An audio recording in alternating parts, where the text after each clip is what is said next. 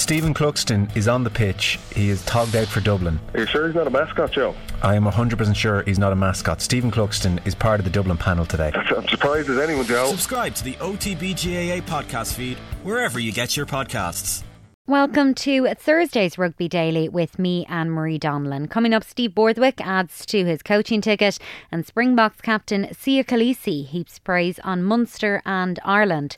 But first, to the Women's Six Nations, as Ireland head coach Greg McWilliams today announced that he has made five personnel changes for their clash with France, which is at Musgrave Park on Saturday. This follows their heavy opening round defeat to Wales last weekend weekend. Dannah O'Brien is promoted off the bench to make her first tournament start at out half. Vicky Irwin also comes into the back line in the place of injured Enya Breen. Christy Haney's named in the front row, while Linda Djougang switches to loose head. Grace Moore and Deirbhile Nic a Bháird then start in the back row. Uncapped pair Clara Nielson and Catherine Buggy are in line to make their debuts off the bench. Announcing the team today, head coach McWilliams said that O'Brien is ready for the next level and, in particular, praised her kicking game.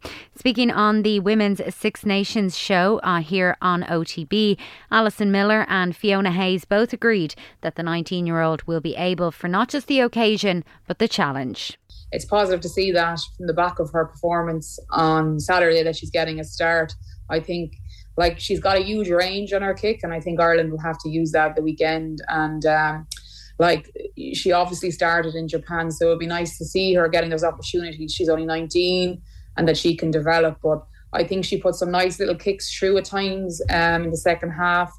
Um, and that's what we kind of needed to do, I suppose, in the first half. Um, we weren't doing that, and Wales line speed was so aggressive, and we probably needed to keep them a little bit more honest. I know that was very difficult in the conditions, but Dannah came on and put some nice little kicks through, got us good position, and um, you know varied the game and, and got that attack running. So um, yeah, I'm looking forward to seeing what she can do. I think she had the longest range kick of the weekend at mm. 47 metres. And um, look, she's got her pedigree as a Gaelic footballer. I know she showed promise in Carlow as a Gaelic footballer as well.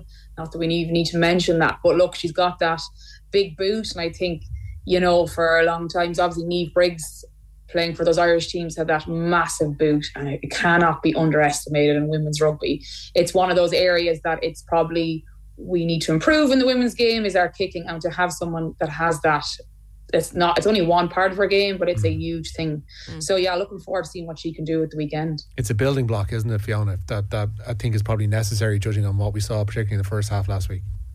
Yeah, and look, I know she came off uh, on, and there was uh, there was less probably pressure on her, but I, I've seen her up in Irish camp, and she has this ability to to always look relaxed on the ball, and I think that's what you like in your tens. You know, pressure is on them, but they just their their body, um, everything about them looked relaxed, and I thought that building block when you get a penalty and you know that you can go forty meters down a pitch, or you know that she's going to vary up that attacking line that gives you a little bit more space, so because that line speed from Italy uh, or from Wales, as we've as Ali said, mm. had to check itself when it came on because you don't know if she's going to dink, you don't know if she's going to grubber. She changed that game, and that in turn changes how other teams will defend you. And I think if we if we can see France will go into that game, they always like to bring line speed. But if she can keep them honest in the first few minutes, it will change up exactly how they're coming at Ireland.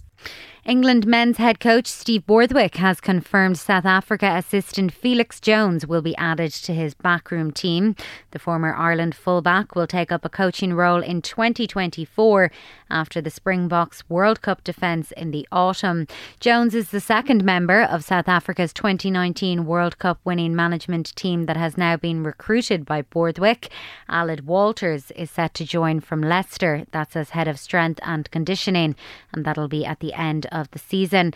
And staying with South Africa, as Springboks and Sharks captain Siya Kolisi has hailed RG Snyman for battling back from his injury struggles, but also hailed Munster for sticking by the lock. Speaking ahead of the Crunch Champions Cup round of 16 tie between the Sharks and Munster, Kolisi shared his admiration for the player and the province. Snyman's time at Munster has been severely impacted by two major knee reconstructions restrictions since 2020. He hasn't played for the Springboks since the 2019 Rugby World Cup final, meanwhile. Kolisi said it's never nice to see a player go through an injury period, especially a long one like he, he has had to do so. He praised him for staying in the fight, but also says it shows how special of a team Munster are as a club, as a union, to stick with him and keep on looking after him. He said that's the values you want in a club that's going to be with you through the toughest of times. And that's it for Rugby Daily. Don't forget to subscribe to the OTB Rugby feed for all of the latest rugby podcasts.